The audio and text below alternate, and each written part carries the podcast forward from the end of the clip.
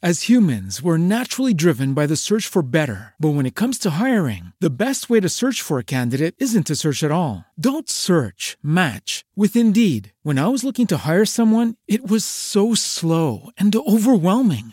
I wish I had used Indeed. If you need to hire, you need Indeed. Indeed is your matching and hiring platform with over 350 million global monthly visitors, according to Indeed data, and a matching engine that helps you find quality candidates fast. Ditch the busy work. Use Indeed for scheduling, screening, and messaging so you can connect with candidates faster. And Indeed doesn't just help you hire faster. 93% of employers agree Indeed delivers the highest quality matches compared to other job sites, according to a recent Indeed survey. And listeners of this show will get a $75 sponsored job credit to get your jobs more visibility at Indeed.com slash podcast. That's Indeed.com slash podcast. Terms and conditions apply.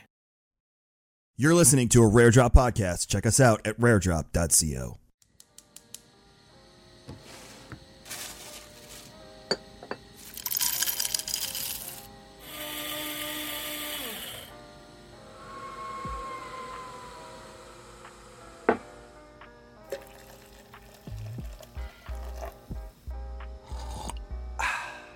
When your coffee is freshly roasted and ethically sourced, it's music to your ears. Shake up the way you wake up at kingscoastcoffee.com. Welcome to episode 105 of Andor. We're back to a cold open. Uh, so uh, 105 of Andor. It's 105 of Star Wars and Scotch, and we're talking about Andor. Even better that I messed it up. That's so so on brand because it says episode 105 Andor in the show notes, and I was just reading. That's why episode 105 of Star Wars. I'm like Ron You know Burgundy. He always reads everything on the teleprompter. Who put up here I'm Ron. Burgundy. episode? Walk, yeah, you bet- epi- welcome to episode 105 of Andor. 65 minutes. At a minute and 30 seconds, we will begin the intro. Intro rare drop stingers. Intro Kevin and Tim. Anyway, welcome to episode 105 of Star Wars and Scotch. We're going to be talking about Andor. Uh, I watched the two Dooku episodes of Tales of the Jedi this morning. So good. Uh, poor Yaddle. Um, and uh, uh, we'll talk about some other news, um, uh, mostly surrounding Andor and uh, Star Wars. But Tim, how how have you been? How's uh, how's Call of Duty? You finished Gotham Knights? Uh, no, I'm gonna try to finish up Gotham Knights tonight or today because um, I held off on the ending for you.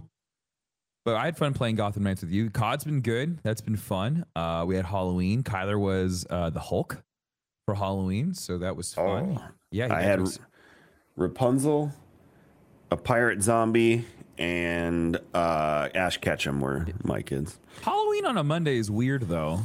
Um, you and I were talking about this, like, uh, like how, like you had you had a drink station at, at your house. I did. like I was walking around and people were like trying to hand me Jello shots and stuff, and like trying to feed me. Like a bunch of our hou- different neighbors like had like food stations and stuff. And it's just like, man, like partying on like on a Monday night is just like that ain't it. I wish Halloween Yeah. was always on a Saturday or a like, yeah a Saturday or Friday night. If I if it was a Saturday or Friday, like I, I probably would have got a lot of my would've got- neighbors yeah, I drunk. would have had a bunch of Jello shots. That would have been fun. The whole point of this experiment was to identify which neighbors are fun and which neighbors suck, and I was able to do that. Oh. So how did Mm-hmm. you mark that? Like, how are you going to remember that? Because I would forget. I did an ocular pat down of the situation, and I assessed, and I Great. made sure that I now understand Mm. who are the fun neighbors. And then when I walked around, I was able to identify some of their houses too. Also, figured out where a bunch of people that go to the gym with us live, which was awkward. I was like, "Hey, Kevin. Hey, Kevin, you're buddy. the you're the guy from this episode. hey, buddy." You're It's the you. you're the creepy stalker. I uh, yeah. Just waiting for people outside. Trick or treat. Jeez. Hey, it's me, drink guy. Yeah, no. One, one guy I was talking to and I said hi, and I was like, "You go to LA Fitness, right?" And he was like, "Yeah, I've seen you around." I was like, "Yeah." Nice. All right, see you later. it's like, how do you? What else do you say? Nice, nice form. I really like your biceps. You, uh, your arms look great. Great. Ass. I don't know, uh, but yeah. So uh, it, it's been uh, it, it was it was a it was a fun little Halloween. Good. Yeah. Fantastic. I didn't see many. I saw one Mando. That was it. I didn't see. I don't- well, I mean, like, oh, Yeah, we got a lot of littles in our neighborhood. So yeah, no one Mm-hmm. was like Star Wars. Everything was like ge- generic costume. Like, oh, you're a dinosaur, or oh, you're a Marvel superhero. You know, nothing like really crazy. Yeah, I, it was it was mostly for us. It was there were two entire families dressed up as the family Madrigal from Encanto, Oh, that's so excessive. and then there was a Jurassic Park family, which I think they win because their son was in one of those blow up Triceratops suits and he could barely walk, and I had to like scoop candy out for him. Speaking of of like crazy, did you see Grant's setup? Grant, You- my friend Grant, Yeah, yeah. From from Yeah. Under Oath, he had he did a whole Rick and Morty for a stroller. His Oh, that was him. That what Danielle was watching. his oldest was Rick and his youngest was Morty, and he's pushing him around in Rick's spaceship. It was so good. Next year, I need to I need to go all out. Hopefully, by then I'll have my Mando outfit. Holy crap, this is taking forever. Do you remember that? That was like a year and a half ago. Yeah, that was a year and a half ago. So the guy that I that I was introduced to, he worked with uh Lucasfilms for the first season of Mando. hmm And so I hit him up and I'm like, hey man, blah blah blah blah blah. And then he got he, he got hit by COVID, and like Mhm. uh, you know uh, uh, his business slowed down and he lost stuff and all and all those things. And then he said he's finally back up and running. So hopefully we'll have it before the next season of Mando. Fingers Mhm. crossed. And then I'll be Mando for Halloween. I hope so, and for GCX, hopefully. Yeah, I have to. I, yeah, I got to get my money's worth out of that out of that costume. Yeah, But- no, I'd love for you to be Manda. Come meet, come meet, man. come meet Tim Tim DeLorean. Tim DeLorean. Why is that bounty hunter hanging out at that temple? Um, yeah, so uh, uh, it's uh, it was a good Halloween. I had Yeah, fun, but yeah, I didn't see many Star Wars costumes. I saw a ton of Family Madrigal and saw like seven Harry Potters. oh wow, is Star Wars Yeah. just not in right now for the kiddos? I guess I think it's probably more um, of an adult thing right now, Yeah. maybe kind of sort of. My son did come in this morning uh, and sat down, and now he wants to watch all of Tales of the Jedi because he caught the end Nice, of they're really good. yeah. So he wants to uh, he wants to watch uh, those. So we're gonna sit down and watch that. But he's very into Batman right now because he keeps peeking over my shoulder with Arkham Knights. Yeah, yeah, yeah. yeah. So we're watching Batman the animated series too. Oh, that's um, awesome. Yeah, no, that's because that's my favorite show of all time. Um, but uh, yeah, so uh, Andor. Well, before we do that, delicious King's Coast coffee. Um, I know you probably missed out on mango honey because you didn't listen to me and Tim, and you didn't get your mango honey, and now it's gone, and it won't be back till next year. But it's the holidays, which So means rare. offerings are going to be coming. I will say this, and I will say I said it on Old Fashioned. I'm going to say it on Star Wars and Scotch. I say it on the streams. We have less cocoa than we've had in years because of supply chain issues. Oh no. So when cocoa goes on sale, I suggest you buy it as quickly as you can. That is all I'm saying. As quickly as you can. Good news, we were able to finally, we couldn't get bourbon barrels for the longest time. Oh, We are finally able to get barrels again, so you'll be seeing some offerings in that department. Stay tuned. Yeah. Um, and uh, yeah, Wayne was uh, showing off the labels for uh, the Christmas yeah, blend on really, social really good. media. Yeah, those look really, really good. So I don't know, man. uh, I like I like our fall stuff. Like I wish I wish fall our autumn tide got to hang out a little bit more. Autumn Tide won't go away till like after Christmas rush because the first day of winter is when Wayne changes No, it over. yeah, first but, but okay, but like, but but then the Chris, but we roll December 21st. Yeah, but the Christmas stuff is really good too. Why not both, Timothy? Yeah, because then I end up with too much coffee. Damn, that's not because a bad our problem but, okay, have. but not gonna lie, like our Christmas stuff is really good. I love the Christmas blend. Like that's why it's so hard because it's like you know autumn's really good, but like the Christmas stuff's really good too. And like I'd rather just have the Christmas stuff. Not gonna lie. Yeah, I love But autumn uh, tide's so good, it just doesn't have enough time to shine. The one thing I do want for our uh, Christmas blend or our cocoa is I want to get those shitty dehydrated marshmallows that you could put in Swiss Miss. Yeah. I don't know where to buy those. Oh, you should just. What if you just made your own? I can do that. You can. Well, we're not going to talk about how today, but Tim, send me that information afterwards because I now I'm now I'm I get intrigued. a lot of really cool, like healthy DIY TikTok videos for like, hey, do you want to eat healthy and still enjoy your food? This guy made marshmallows, and they were awesome. I saw a guy last night completely. You know the guy on YouTube with the commercials that's like cardio doesn't burn fat. You know that guy that's just like being yeah, an yeah, ass. Yeah, yeah, yeah, yeah. He ripped him apart Oh, I saw that so video last night. It was really good. wonderfully The guy who nicely. looks like the Viking. Yeah. Yeah, yeah, yeah. He's got like the metal in his beard. Yeah, I really. And he's like, so let me get this straight. And he's Yeah. like tracing back fat and all that stuff. And he's like, it is not the fat burner, but it burns fat and it's uh, better for your overall health. Yeah. And I didn't know the separation of the thin fat versus the Your like visceral, the outer your fat. visceral fat versus your uh your. Didn't know about that. So that's like cool. That makes me feel good about doing cardio. Yeah. Okay, we're getting into a freaking workout TikTok. Or, uh, Anyway, so uh, kingscoastcoffee.com and uh, uh, uh, let's talk about Andor. So, Sorry, um, This this, yeah, because Tim hates talking about health and working out. I, I could talk Um, about it all day.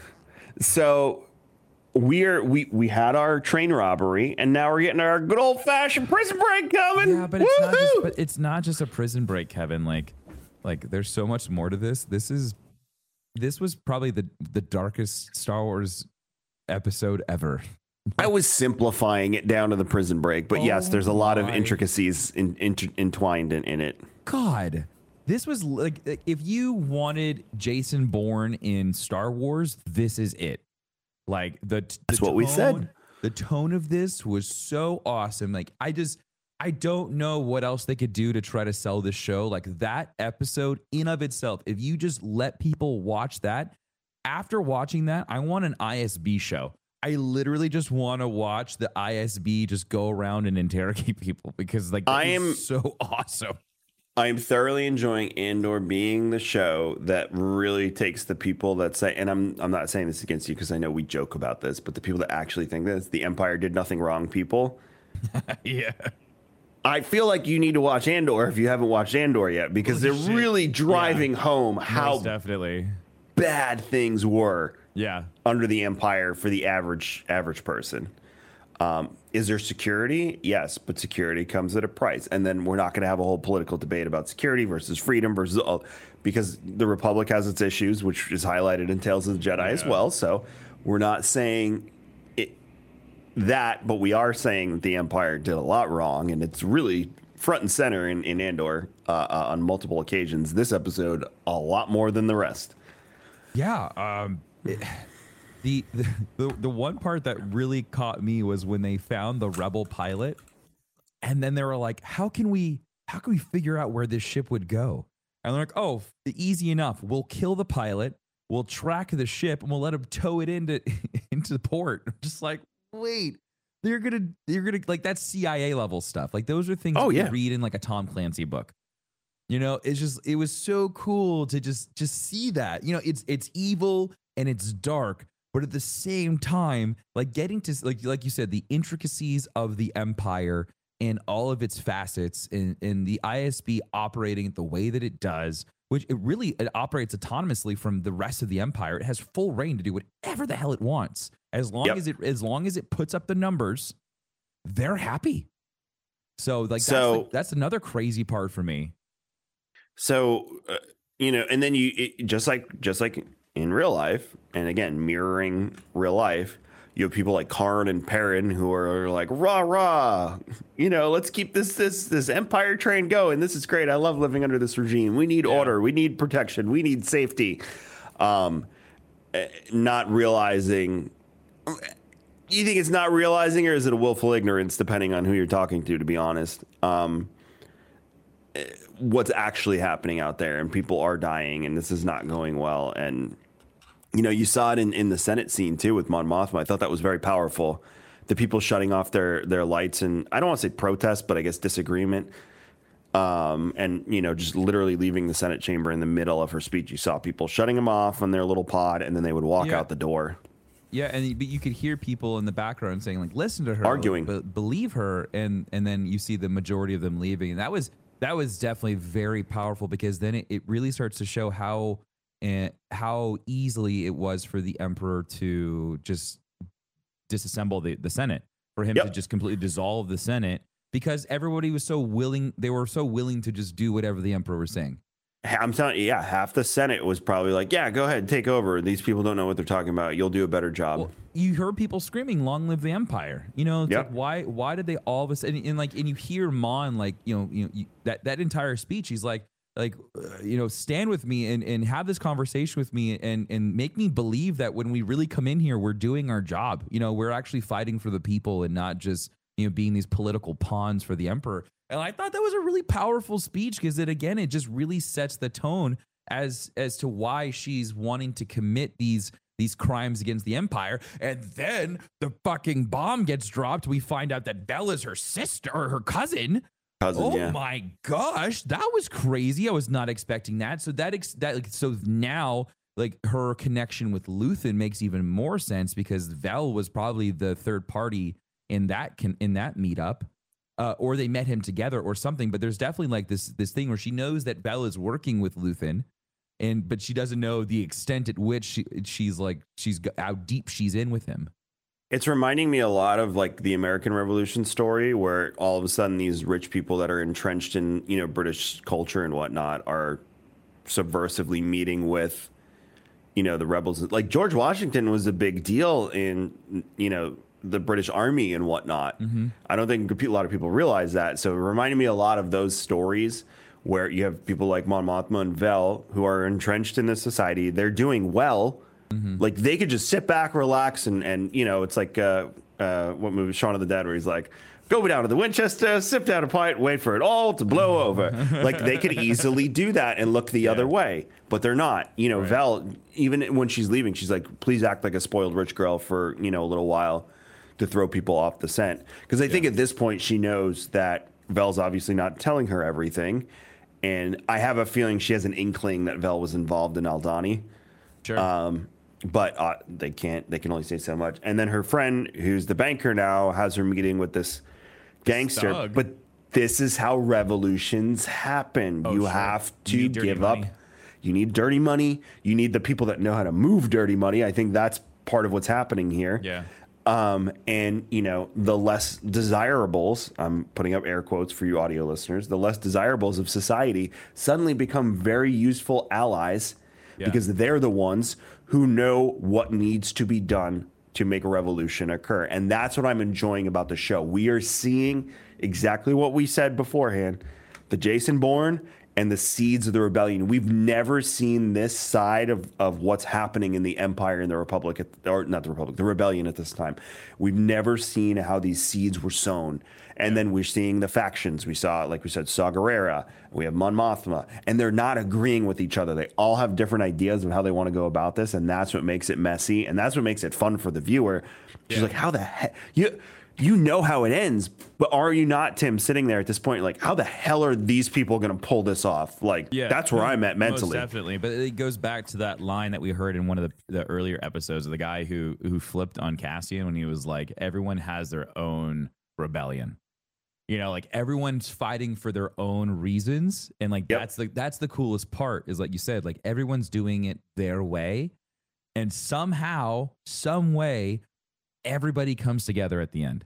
You know, like that's the cool part. You know, like, but you're right, and like, and that's again, I think Andor has done the best job of really keeping the finger on the pulse of what's going on in the world, and we can kind of relate to that in certain areas.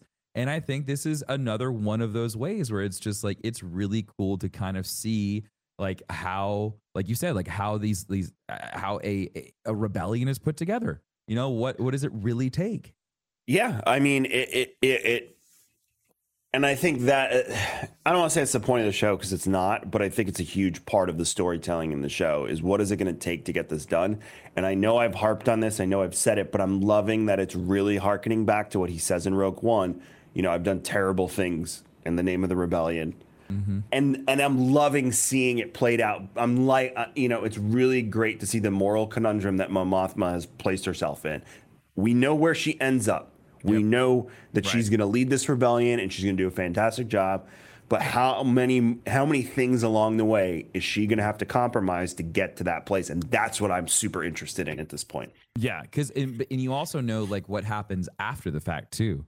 But like Yep. this is this big gap in between you know episode three and episode four, and it's crazy to see like how much like she's gonna have to go through. Like this idea of she needs four hundred thousand credits, um, and like the idea of like just dirty ledgers. You know, like that's like to me that's so interesting because I want to see how that plays out. You know, like that's Yeah. really cool. And and I and I said this to you uh, right before we started. It was like if you if if you don't find this episode like to be like wow because i feel like it had so much of of the things that we've been looking for as like star wars fans like it just had so many different angles right? Like it had like the interrogation it had an assassination it had you know you're seeing cassian starting to build up this this like mini rebellion within um uh Nar- narkina 5 and so it's just like it's really really cool to see. It like you could take this show isolated by itself give it to somebody and be like here what do you think? And i don't like you, i feel like this episode does the best job of selling the show like, it is just it was so well done this was a banger of an episode I feel like you know with the introduction of this this Davos, I think his name was. I can't remember. Um, I'm like, is it about to get Sopranos now too? That's what that's the vibe I'm getting. Like we're getting a little bit of that Jason Bourne, a little bit of that you know American Revolution type of thing, and now it's like, oh, are we going to get a little bit of the Sopranos mixed in here now too? This is fun, Yeah. um, and I.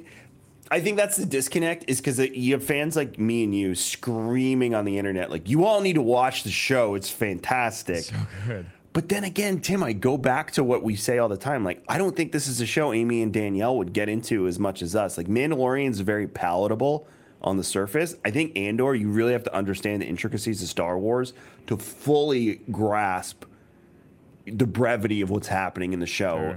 I, and that's just my opinion. I, I could be completely off base there, but that's the feeling I'm getting. I'm not in a rush to watch this with my wife. Will we probably watch it over Christmas break or something? Sure. My, I think my son. I think my son is. Whoop, it's going to all go over his head. So I'm not even going to bother with him on this one. Um, so I think that's part of what's taking place here. But I will be interested to see after the holidays what the numbers look like, how many people watch it, people popping up on social media being like, "Man, Andor was really good. I, w- I wish I watched it sooner." Um, uh, in that aspect, uh, a lot of death in this episode. yeah uh or or getting close to death you know like i i didn't know what was gonna happen to bix i thought she was i thought she was gone uh like like that whole like when she's left she's just like uh, uh, uh, uh, she's just like whimpering and drooling all over herself like that is And what happened to Puck then? Oh my gosh, if he got it worse than her. I think he's dead. Well, she said because she said the price that he paid. Hopefully, you don't need you don't have to pay the price that he did. And I'm like, okay, he's probably dead. Um, we had um uh Ulaf. Ulaf dies of a stroke. Um, No, no, sorry, a stroke and then he gets euthanized. Yeah, um, That's so- important. yeah, yeah, yeah. So he has a stroke, and then he's just like, he's not worth saving. And he's like, what do you mean? And like, so then we come to find out that no one in on Narkina Five actually gets out, uh, which is absolutely insane. So now we- we have we we are seeing the the slavery of the Empire. You know, like we've read about it, right? We've read about you know the Wookiees getting enslaved. We've you know we've known that there are there are these these slave traders, right? But we've never really actually seen it before. And so that's really really interesting that the empire is is just openly just taking people, falsifying accusations and not giving them due process and then just putting them into worker camps for life. That's the craziest part to me. Like that just oh my god. Uh, so, with the whole euthanizing Ulaf thing, I remembered a quote, uh, and it's a quote that's been like reformed, and I think the last time I looked it up was by uh, Pearl Buck from the the book The Good Earth. Our society must make it right and possible for old people not to fear the young deserted by them, for the test of a civilization is the way that it cares for its helpless members Oh. again going back to the propaganda of the empire and everything i've heard it phrased that like a society is measured by the way it treats its elderly and its children. Yeah. so we're seeing it and you see it played out in real life. I'm not going to name countries but google's a wonderful tool for you. You know indoctrinating your youth and discarding your elderly. That is the measure of, a- of a bad society. You know who else did that? The country and this that the empire is modeled after that's Yeah. how the nazis treated their children and their elderly so we're seeing it again you you empire apologists out there your argument is being torn to shreds with Andor. Just want Um, order, Kevin. Yeah, and again, but that that is that is what makes storytelling so beautiful. Yeah. Is the Republic has its problems, and again, we're going to talk about Tales of the Jedi Dooku episodes in a second, and we will dive into the Republic's problems. But in the name of safety and order, now you've sacrificed that to get to this point Yeah. where you know you have a man being euthanized in a work camp because he he is dying and useless to them at this point. Forty-one days before he's supposed to be released. Yeah, but we just come to come to find out that when he was going to get, get released, released. he was just going to go right back into circulation because you don't get out, and that's why they they killed an entire work block. I liked how they figured it out too, because someone from cell block two that got or four that got out was just relocated to cell block two Uh huh. or block two. They're not cells. Uh, work work block two, uh, and I guess he started chirping, and then they all figured it out, and now they're using those hand signals. But like, um, What did they think? Okay, so what did the Empire think was going to happen when they recirculated a inmate when they're like, "You'll get out at the end of your service"? they don't care. Remember what Cassian says? They're not. Yeah, that's true. We're cheaper than we're cheaper than droids and more easily replaceable. So yeah, why would they care if he started talking? Because they could just kill. These are prisoners. They're the dregs of soci- they're the dregs that society has But forgotten. they're not. They were just rounding people up and giving them false. Oh. Again, go through history. gross, this has dude. happened in plenty of countries around the world over the course of history, So where people for petty, cri- including the one that Tim and I live in, uh, people are rounded up for minor crimes and then have these ridiculous sentences. Now it's Star Wars and it's fantasy, so they're taking it ten steps further. But Right. um, yeah, it th- this is how you this is how you run the war machine. This is how you. We still haven't figured out what they're making. I really hope we figure that out because I would love to know um, what they're producing in this in this Hopefully factory. by the end of it, we'll find out. But you called it last week, and you know they really dove into it. Cassian is sizing everything up. Everybody. So he's currently he's like he looks like he's filing away in this bathroom at something. I have no idea what that is. It's a pipe uh, of some sort. Some pipe that he's that he's filing away at. He's starting to like make friends and starting to talk and starting to figure things out. And by the end of it, Karn's ready to go. Right? Karn, Kino, Kino, Kino's ready to go. Kino. Kino's like he before he's like I'm not telling you. I'm just working out my sentence. And when he finds out that there really is no way getting out, boom, he's on board. And that's going to be the deciding factor. I think Kino and Cassian are gonna are gonna lead this group, which would make sense. I mean, having Andy Serkis as like a like a pivotal part of this makes a lot of sense. Hopefully, we don't lose him. I would love to have him a part of Star Wars going forward. Um, as this character leading into epi- leading into Rogue One, like if he if he dies like leading up to that, or like we just kind of like we just he's one of the he's just part of the rebellion now, or like that would be sick. Like I really like this character. I would love to see that, but I feel like we're gonna lose him at the end of this during the prison break. He's probably gonna get shot or electrocuted, or some some heroic saving moment for Cassian. so you don't secretly think he's he's uh um what's his name from the sequel trilogy? Snoke. You don't think he's secretly Snoke like all these dumb articles say? Come on, people. This is real. I made that joke last week. No, people are writing articles saying like No. is is Andy Serkis's second Star Wars character secretly Snoke? Oh, what a bunch of dumbasses. He's covered up in prosthetics and, and, and CGI dots. Like that it's what? Also, if anyone same can play if anyone can play two characters, it's Andy Serkis. It's totally Yeah. fine. Fucking Totally fine. Gollum, dude. Like if oh, what the hell? I'm surprised Yeah, they aren't so- writing uh, articles about that. Is Gollum also Snoke? Fucking stupid.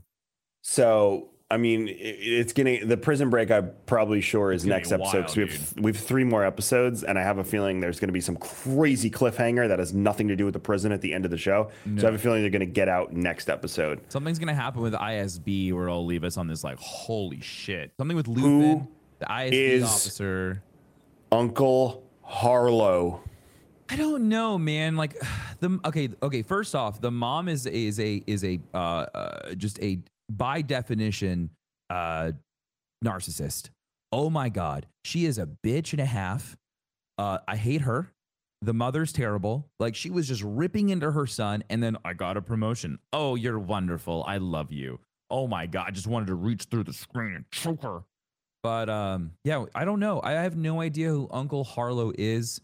I also think him him going back to the ISB headquarters and stalking. What is her name? I keep on forgetting. Mira. Um, when he was stalking Meero, Meero. when he stalked Meero and he got close to her, he he stole something from her. He's not he's not he's pretending to be creepy and to stalk her. He got an access key or something from her when he got really close and pulled her in. He was Mhm. he was picking one of her pockets for sure. There's no way there's no way he snapped like that. He did that all on purpose. He got the promotion because I bet you he needs the authorization to not call not to not flag ISB to do something because at the end of it we're going to he needs closure like this character needs closure. He is fully set. He is like Maul and Obi-Wan, right? Like he is full hellbent on finding Cassian because he wants to clear his name. He does not feel that his name is cleared. He wants to prove his point and he wants to show that he's a he's a good inspector. And so he's still fighting to try to figure out where Cassian is. And he, I think that the episode 12 is going to end up with those two meeting back up, like at, like I, a uh, gunpoint or something. I almost feel like Karn too is going to end up being hired by ISB, and Meero's going to hate it, because Partagaz and uh, Yularen will recognize people who go above and beyond, but there's this weird fine line between. I'm going to go above and beyond and get my you get in big trouble because I went above and beyond, or I'm going to go above and beyond and prove my point, and the higher ups are going to acknowledge it and say that was good. that's proceed. The, that's the Thrawn mentality. Right. So I think he, he's either going to end up dead at the end of the season because he crossed the line, or like you said, face to face or something like that. And and you know they could just be setting us up to show you like make an example of this person, you know, who's so loyal to the empire, and then ends up getting executed or something by it for treason, you know, against ISB or something along those lines. Those are the only two ways I see his story either continuing or ending at the end of the Yeah. season. Um, but yeah, I'm, I'm cur- I feel like Uncle Harlo is someone we know. Um, and I'm so? trying, eh, just the way it keeps being mentioned Yeah. and the fact that it hasn't been revealed, it, it just feels like a nugget of something there that I can't put my finger on. So I don't know. Maybe it's someone we know under a different name. I was like, what if Uncle Harlo's like Emperor Palpatine? Oh my God. Yes, God, how are you? It's been ages. Uh, I don't think anything in that matches up. It's really just a joke, but like that's where my brain is like darting everywhere, saying, "Who could it be?" Nephew. nephew it's good to see you um yeah so i have a feeling the prison break is next episode and then we got something juicy waiting for us in 11 and 12 Agreed. i think the heat's going to get put on mon mothma even worse um she's going to make this deal with the gangster against her better judgment it'll work Knowing that he has to what- come to her house too is also like really wild. the thing that worries me about that is Perrin being there around somewhere. He can't be there when she's meeting with a, a gangster because that's Mm, what if, yeah. what if he dies? I mean, would you really be that upset? I mean, I wouldn't be sad about it, but he's kind of a douche. like he doesn't really show up any anywhere else. no, he's he doesn't have a job, Tim. That's what I'm saying. Like he doesn't show up in in aftermath. So what if he just you know dies? He's just a good-looking trophy husband. I don't know if we. I mean, he's something. I loved when he was at the table, like ridiculing Vel, and she was just giving it right back to him. Yeah. Oh my God, that was that was rough. All of the all of the good ones are taken, and you're too old now, and blah blah blah blah blah. It's just like, oh, r- oh, read the room, dude. It's like, actually, I have a girlfriend, you prick. Yeah, and they're really cute together. They are, but she's on. Um, yeah, she's she's watching mom. Yeah, who is also being watched by ISB, ISB. As bait. Yeah, they're using her as a freaking pawn right now. They're just a little piece on the chessboard. So she will probably also die by the end of I the season. I really, really like the ISB. Like, I mean, like I like them as a bad guy. I don't like them. I mean, they're cool. They are neat. Tim, huge fan of the CIA. Huge, I love the covert fan. work. I love your work. Love your work. All the wars you started, the murder you've committed, just beautiful. Waterboarding, my favorite. That's Um, just yeah, but I mean, like, breathtaking. they're they're like they're a really cool bad guy to have. They just fit really, really. Enjoy all your favorite sports like never before at BetMGM. Sign up using code CHAMPION and receive up to $1,500 back in bonus bets if you don't win your first bet. When you register with BetMGM, you'll get instant access to a variety of parlay selection features, live betting options, and the best daily promotions in the business. And with BetMGM at your fingertips, every play and every game matters more than ever. Remember to use code CHAMPION and receive up to $1,500 back in bonus bets if you don't win your first bet. Place your money line, prop, or parlay bets with the king of sportsbooks today. BetMGM and GameSense remind you to play responsibly. See BetMGM.com for terms. 21 plus only, Virginia only. New customer offer, subject to eligibility requirements. Rewards are non withdrawable bonus bets that expire in seven days. Gambling problem? Call 1 800 Gambler. Promotion, promotional offer not available in Washington, D.C. Brain fog, insomnia, moodiness, weight gain. Maybe you think they're just part of getting older, but MIDI Health understands that for women over 40, they can all connect to menopause. It's at the root of dozens of symptoms we experience, not just hot flashes. MIDI clinicians are menopause experts, offering safe, effective, FDA approved solutions covered by insurance. 91% of MIDI patients get relief from symptoms within just two months. Book your virtual visit today at joinmidi.com. As humans, we're naturally driven by the search for better. But when it comes to hiring, the best way to search for a candidate isn't to search at all. Don't search, match with Indeed. When I was looking to hire someone, it was so slow and overwhelming. I wish I had used Indeed. If you need to hire, you need Indeed. Indeed is your matching and hiring platform with over 350 million global monthly visitors, according to Indeed data, and a matching engine that helps you find quality candidates fast. Ditch the busy work. Use Indeed for scheduling, screening, and messaging so you can connect with candidates faster. And Indeed doesn't just help you hire faster. 93% of employers agree Indeed delivers the highest quality matches compared to other job sites, according to a recent Indeed survey. And listeners of this show will get a $75 sponsored job credit to get your jobs more visibility at Indeed.com slash podcast. That's Indeed.com slash podcast. Terms and conditions apply. Well, I mean, dude, the Empire is full of cool bad guys. Let's. I know. I just like, Like, it come is on. nice. It is Kevin. It is nice to have a not fluffy, happy-go-lucky Star Wars story. It is nice to have a bad guy that is just always there and just doing nasty shit. It just it feels good. I'm. I. I. I you know. I like. I think the ISB is cool. And the problem is, I like Wullf Yularen too. I think he's one of the best Star Wars characters. Because he was So fact- awesome in Clone Wars. Like that's the whole thing. Yeah. So the fact that he's in charge of everything is just like, uh, Yeah, but like, okay, but cool. even even in the Thrawn books, didn't you like him? yeah, because he's nice to Thrawn, and I love Thrawn. Yeah, but he isn't he like he doesn't I feel like Wolf doesn't do like he's he kind of like just like turns his eye to all the like the the dark stuff that they have to do. I think Wullf is a respected man. I do think he turns his blind eye to certain things, but I also think if you cross him, like, Oh, sure, he'll drop a nuke on you. yeah, but if he likes you, he likes you. That's the Mm-hmm. type of guy he is. So, um, it's it's uh, it's it's interesting. People are spec. Paul said people are speculating that Uncle Harlo's Luthen. I have thought that as well, and it seems like the most obvious. Yeah. So, it's definitely if, if you were laying out all the solutions, Why would, would be on be proud that if he got a if he got a, a, promotion? Like that's because he's like, playing a part. a part.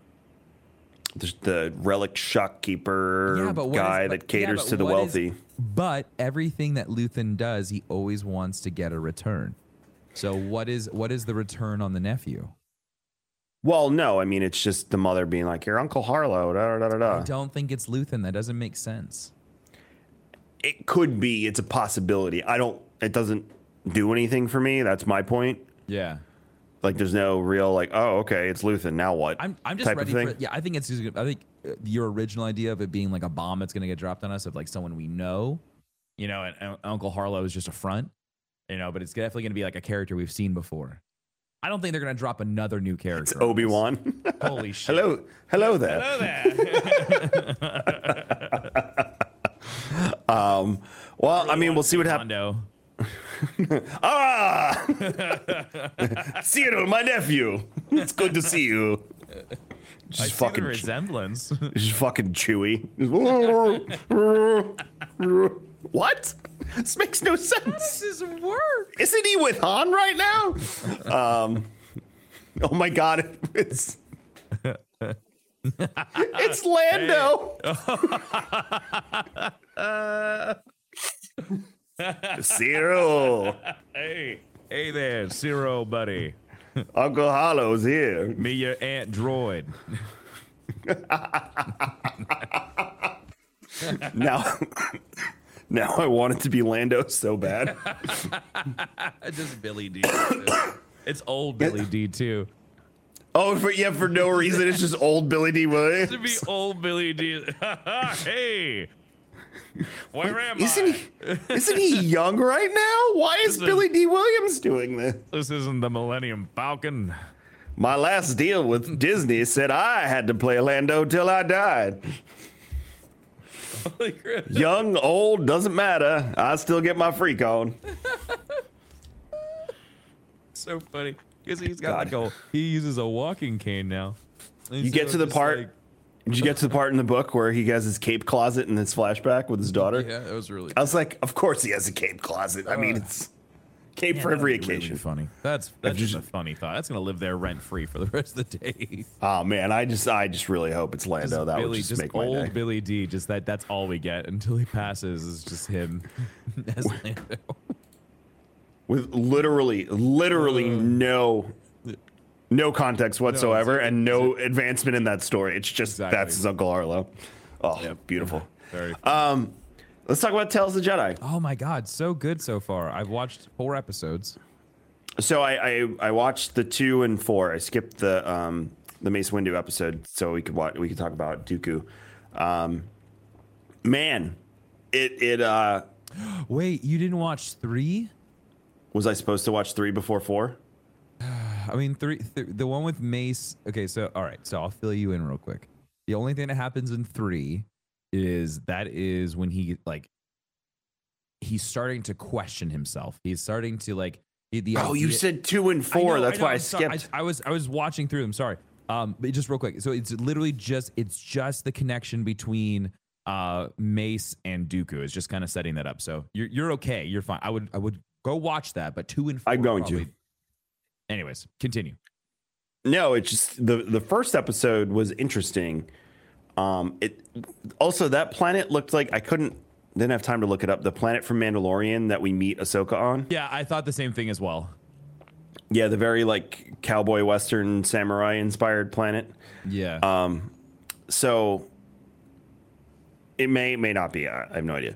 Um, so it was interesting because you know I go from Andor where it's like ah the Empire did everything wrong to now like really exposing the fa- fallacies in the Republic.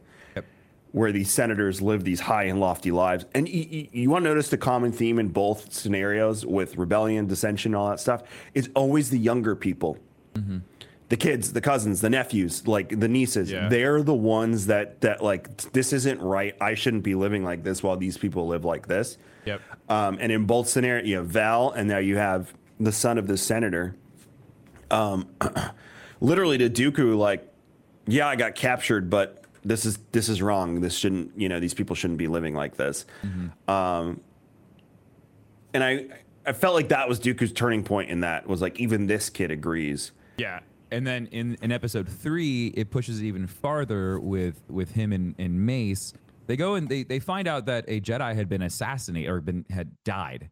And they go Okay. they go to they go to pick her body up and to take it back to the Jedi temple for burial. And and uh, Mace and Dooku are doing an investigation of the site. They're like, okay, take us to where they died. And the the the, the senator that's there, he's like, oh, what's the point? There's no reason. You know, it was so dangerous. You know, she was there protecting me. Um, and they start asking a bunch of questions. Come to find out, the security detail is who killed um, the Jedi, and then they also end up killing the senator for good reasons. It was a rebellion. They were they so they they saw the Jedi and the the Republic as as this force of oppression because that their senator was taking money from them and was just bleeding the it was bleeding the planet. He was selling off the planet piece by piece. Mhm. And so that's what they that's what was really frustrating. What's crazy is that at the end of that episode, he meets up with Qui Gon, um, and so that's when he's like he talks to Qui Gon, and you could see like that's the the last time that he saw Qui Gon alive, Um, because um, it takes you right up to it takes you right up to af, um, episode one when Qui Gon goes to speak to the council about Darth Maul. Mm-hmm.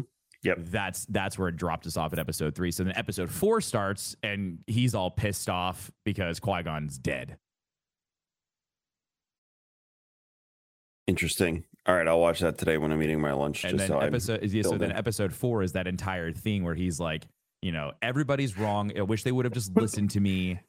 You know, his his countenance, like you see the seed of it in th- in 2 mm-hmm. and then in four it was quite a shift. But I knew the time jump, so like Yeah. I was understanding what happened. I like that there's something in between, so now I want to go back There's- and watch yeah, so it's just like it's a little jump. Yeah, it gets a little jumpy. Doesn't really explain it as much because like Qui Gon's young in two, and then when you see him at the end of three, he's episode one Qui Gon, and you're like, holy shit, how much time did we did we jump over from there? And then when you get to when you get to four, it's like right after the end of episode one, and Dooku. And so that's the cool part though, is like this kind of fills the gap of what Dooku's doing. Like you see him, he's the one who erased. We so now we know that it was it was Dooku who erased Kamino from the Jedi archives. Yep, we saw it happen. We saw it happen, um, and he's using he's using Sifo Dyas's identification to do it, uh, which I thought was really really cool.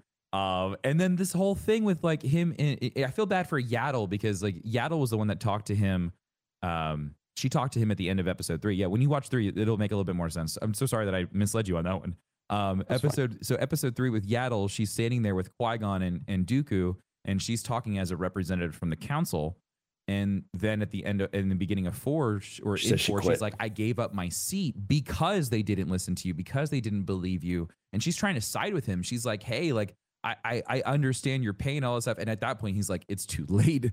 You know, it was kind of like he had already turned at that point, and he was like, I, I need I need this closure. And the closure was death. Yeah, and, and for him, and again, I'm I'm speaking a little out of context without seeing three, but the death of Qui Gon, he was already talking to the Emperor before that. Yeah, so yeah, so it seems like so during so during episode 1, it seems like Dooku was already talking to the the emperor because you you see he's like, you know, I lost a I lost an apprentice as you lost an apprentice. You know, Right. and like and so at that point they were because there was the rule of 2 was still in was still in play. You know, so he was not there the, the emperor didn't have two apprentices. I think he Dooku was just working i think at that point he was an agent of the emperor he wasn't actually his his uh his padawan Apprentice, his yeah, apprentice yeah.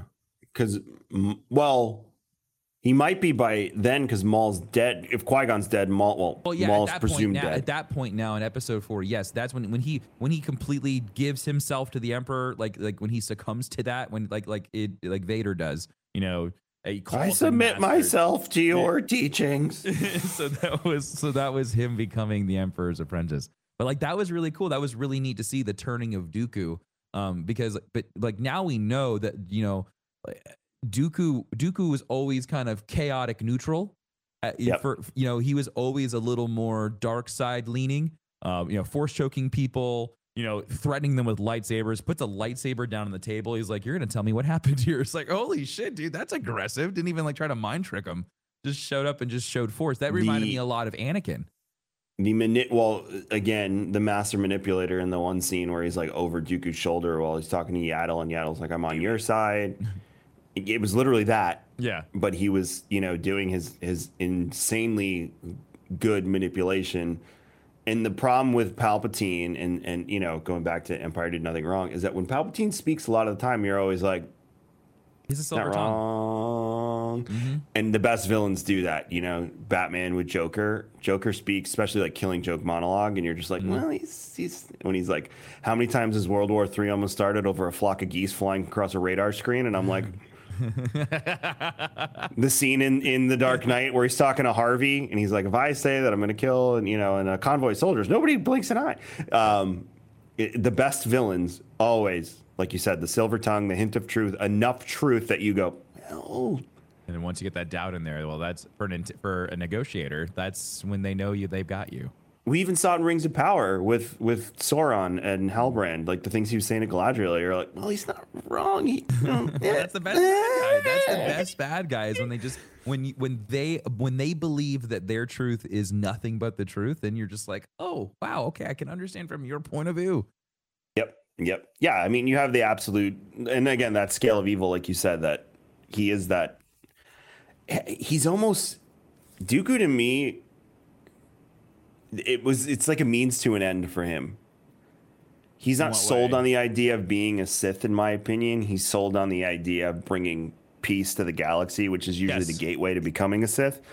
Um, I, I don't think he's sold on the Emperor completely, and I think it showed a little bit of a different side than we see in the movies. Because when we meet him in the movies, he's obviously he's in. He's yeah. lightsabers red. He bled it. He's bled his lightsaber and all well, that. I think stuff. they did a great job of fleshing in that character more in Clone Wars because like they gave him they gave him so much more of a character. Where he was like, oh, he was the third party. He was the he was the the person who would come and intervene for the separatists, but he was always driving the narrative of the Emperor the entire yep. time, even though he was trying to embody himself as a leader of the separatists, you know, and just like, oh, I'm doing this for peace and blah blah blah blah blah. Um, and like, that's what I really love because you're right. Because by the time we get him in two, you know, it's just kind of like, oh, he's just a Sith Lord, that, that and that's really it. But there's so much more to Dooku, and yep. and if anything, he he definitely like mirrors Anakin to a certain degree. Or I guess Anakin's path kind of mirrors Dooku in the sense of like yep. he's doing it for the right reasons, right? You know, he wants he he sees the corruption, he sees the disloyalty, he sees everything that's wrong, but he only knows the the path of like of using force and being angry and you know doing all of this stuff I wouldn't say the problem correctly. It's just it's it's morally not right because I mean he's going down and he's just he's just killing everybody.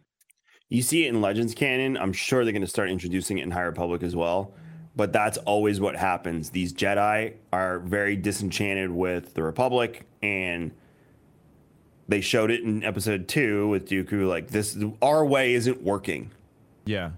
So there must be another way, and that is always the the gateway. That's why Revan and Malak end up as Darth Revan and Darth Malak because at at first they leave to go fight a war against the council's wishes because they're like we can't leave these innocent people to fend for themselves against the Mandalorians in the outer rim. We have to defend them. You know, again, taking on the Jedi principles and meaning, but not adhering to the council, and they go out and do it. And this is this is the fun part. This is where you can have your debate that the Jedi Council is actually the thing that probably causes Sith to be Sith more than anything. Well, it's it's the opposite, the yin and yang.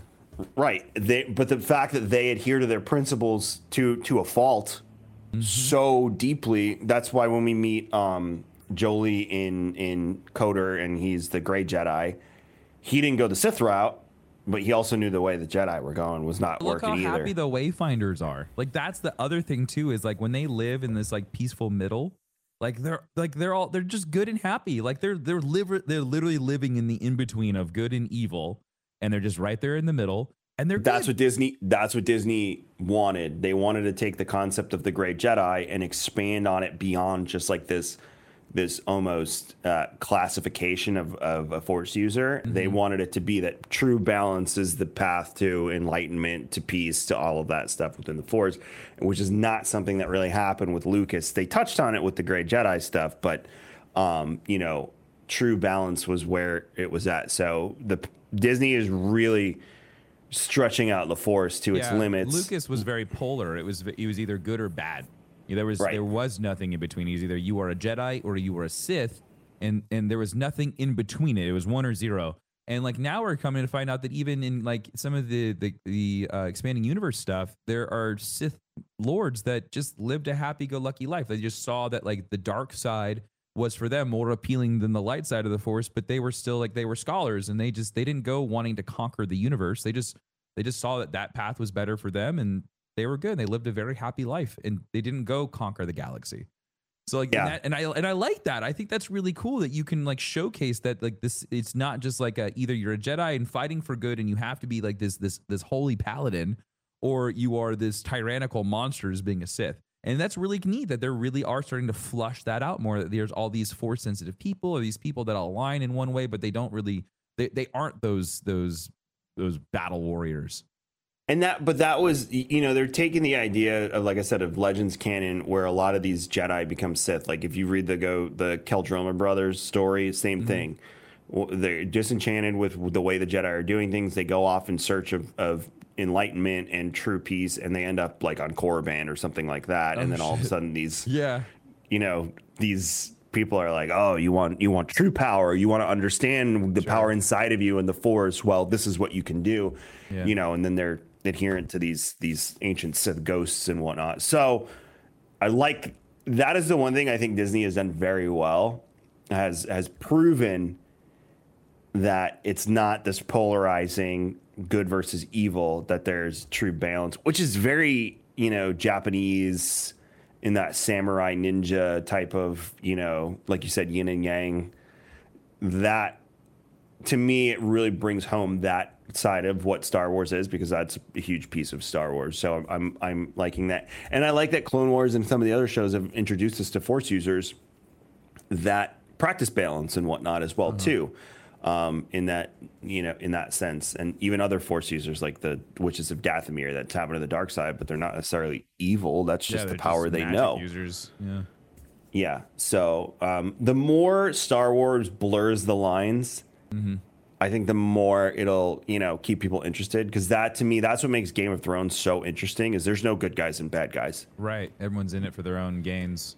The, everyone has their own ideas, their own morals, their own section. Some people are willing to compromise their morals.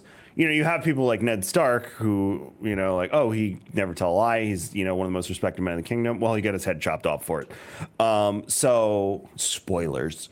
Um, so, I like that Star Wars is bringing that into this a lot of people with Rings of Power said the same thing. They're like, "Oh, the elves are, are you know, why are they so pious and assholey?" I'm like, "Go read the Silmarillion. They're dicks.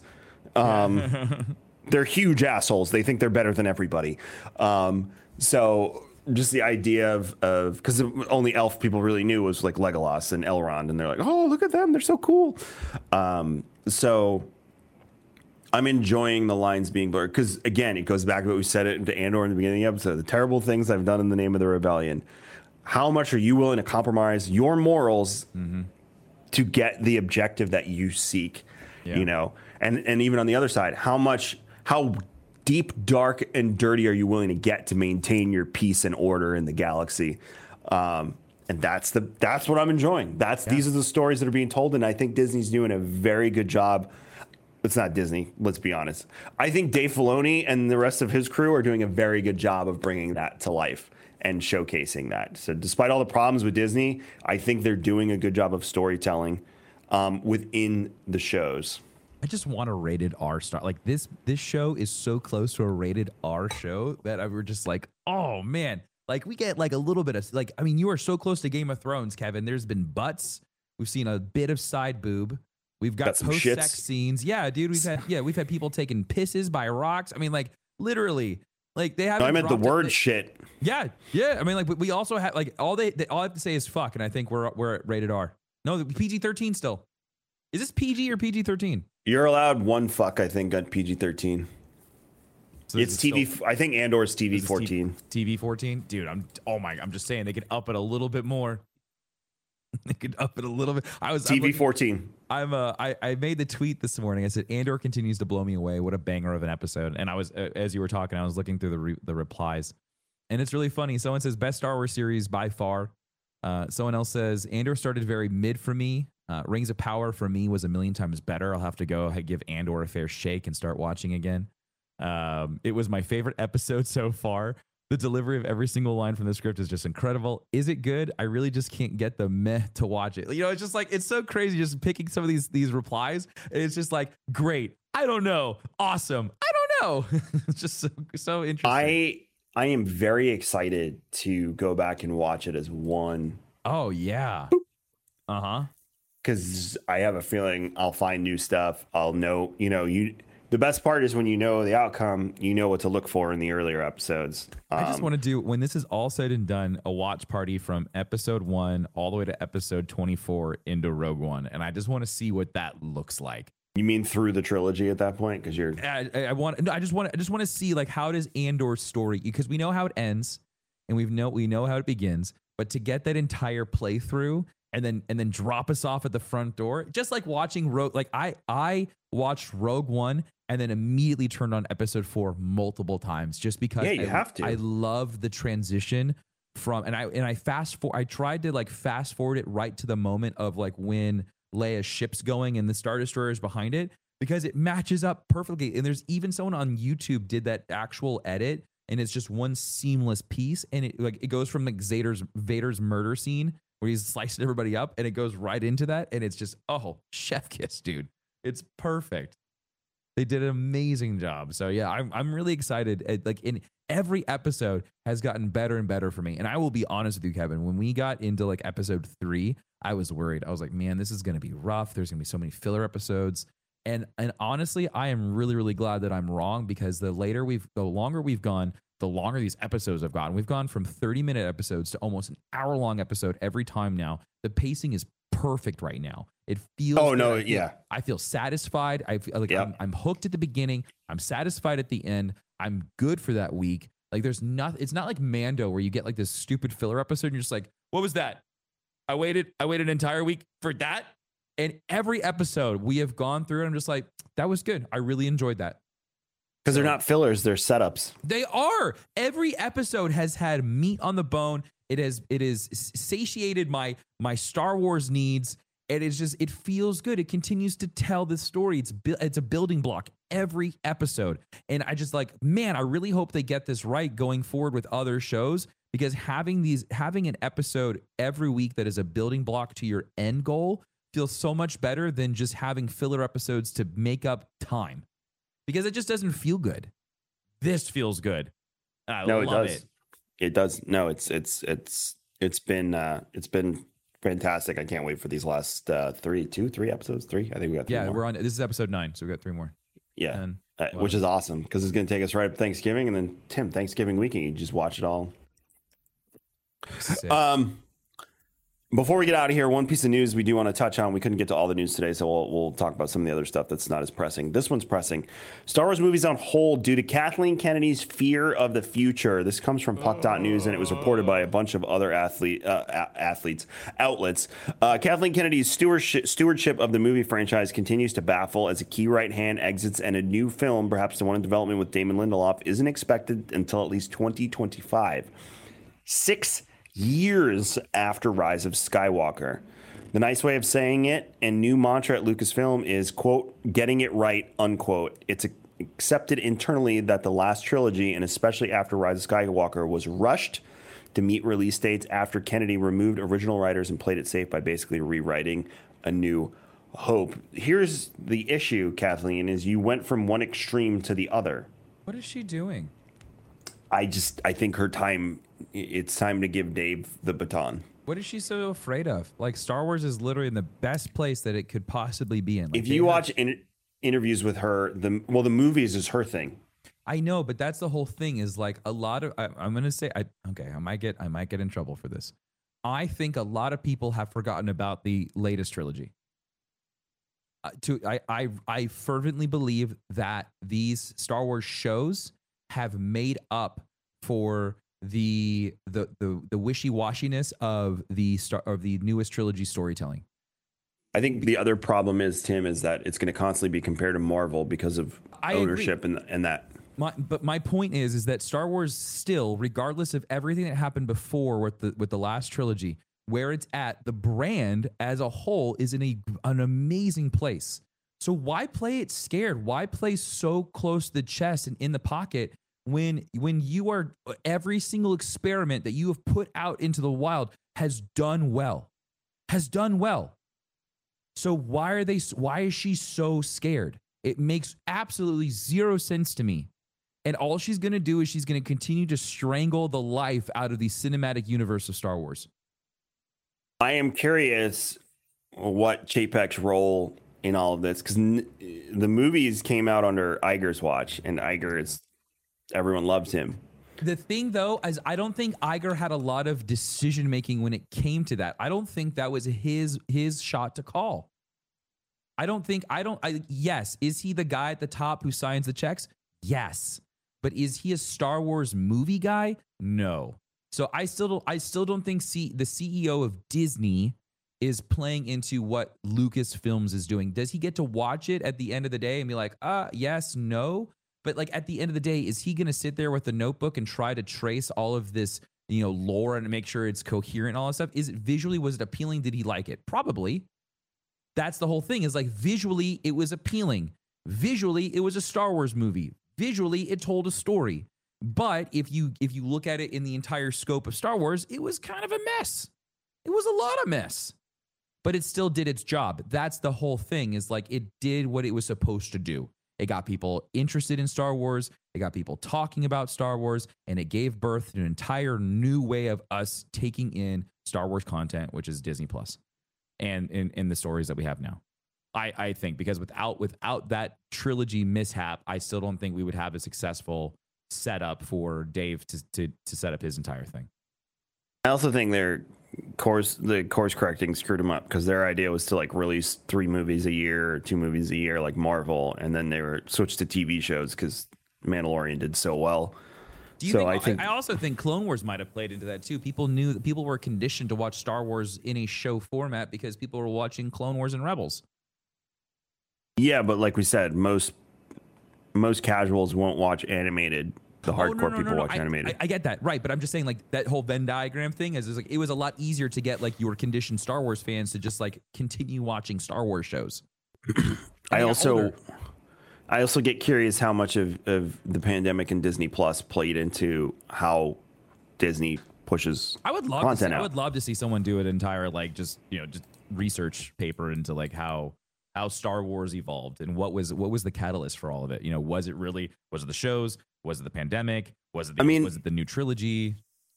For the purpose of Star Wars storytelling, because it is different than Marvel, TV shows have been much better to consume. I know it's more expensive. I know it's harder to keep, you know, talent that way, but it's just been better in, in movies, you know. I don't want another trilogy unless it's in another era. I do not want to go beyond episode nine and learn what happens after. I don't mind TV shows that do that. I don't mind one offs Rogue One style that talk about stuff that maybe has nothing to do with Rey or Finn or something like that. But I would, if you're going to do another trilogy, it better be in another era. It better not oh, be Oh, no, post did you- episode so nine. Did you see? Did you see the article about what the, could potentially be like what they were talking about the newest trilogy? How it was going to be a Yeah. callback to to characters that we already know. They have to. And that again, it goes back to what we were saying a week or two ago. Like they got to pull this parachute at some point and and bring in ha- the Jades and the Revans and They- and the no, Kyle they- Katarns. They need no. I, I think you're right. They if they need to get experimental, like the Ninth Jedi was so good. That entire world, that whole idea. Why don't you play off that? The Jedi Visions- Visions been, gone for 200 years. That was like like you like we kept on saying. Visions was the playground, just like What If is the playground. Like What If literally was the playground to figure out how they could make freaking uh, uh, Peggy Captain America. Like they played with that whole thing.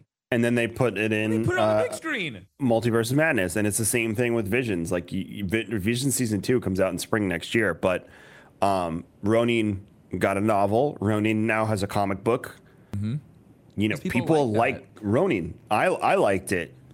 Um, so it's it was I don't know. It's it's interesting to dissect it, and maybe we could do a little more over the course of the next few episodes on you know what the future is going to be as we get more news. But you know, it's a very rocky road. I did find it very amusing that EA made the comment that the reason they got this three game deal with Marvel was because of their quote success with Star Wars end quote. Um, and I'm like, all it takes is like a 50% success rate and you can get a Marvel deal. I mean, come on, like then get, I'll take a Marvel deal on, on that, those numbers.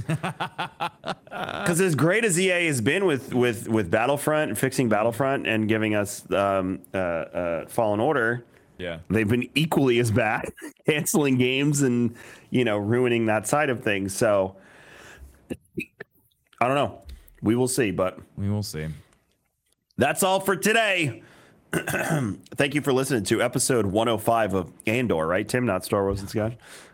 65 minutes.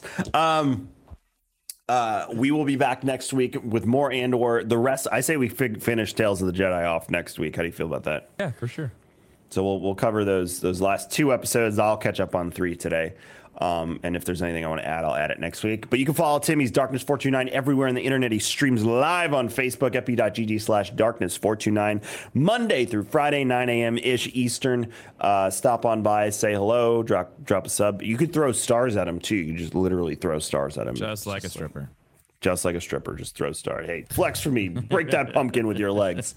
Um, and uh, uh, everything I do is at Rare Drop. You go to raredrop.co. Make sure you're following Star Wars and Scotch across the board too. We're on Facebook, we're on Twitter, uh, TikTok.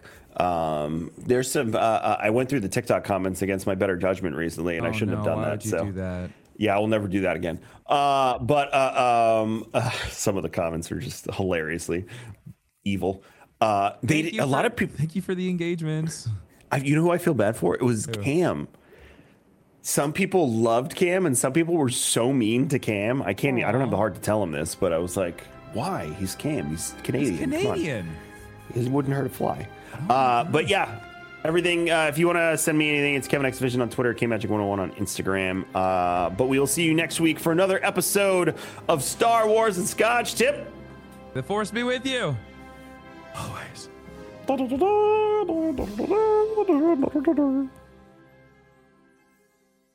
If you're a woman over 40 dealing with hot flashes, insomnia, brain fog, moodiness, or weight gain, you don't have to accept it as just another part of aging. The experts at MIDI Health know all these symptoms can be connected to the hormonal changes of menopause. And MIDI can help with safe, effective, FDA approved solutions covered by insurance. 91% of MIDI patients get relief from symptoms within just two months. Book your virtual visit today at joinmidi.com. As humans, we're naturally driven by the search for better. But when it comes to hiring, the best way to search for a candidate isn't to search at all. Don't search, match with Indeed. When I was looking to hire someone, it was so slow and overwhelming. I wish I had used Indeed. If you need to hire, you need Indeed. Indeed is your matching and hiring platform with over 350 million global monthly visitors, according to Indeed data, and a matching engine that helps you find quality candidates fast. Ditch the busy work. Use Indeed for scheduling, screening, and messaging so you can connect with candidates faster. And Indeed doesn't just help you hire faster. 93% of employers agree Indeed delivers the highest quality matches compared to other job sites, according to a recent Indeed survey. And listeners of this show will get a $75 sponsored job credit to get your jobs more visibility at Indeed.com slash podcast. That's Indeed.com slash podcast. Terms and conditions apply.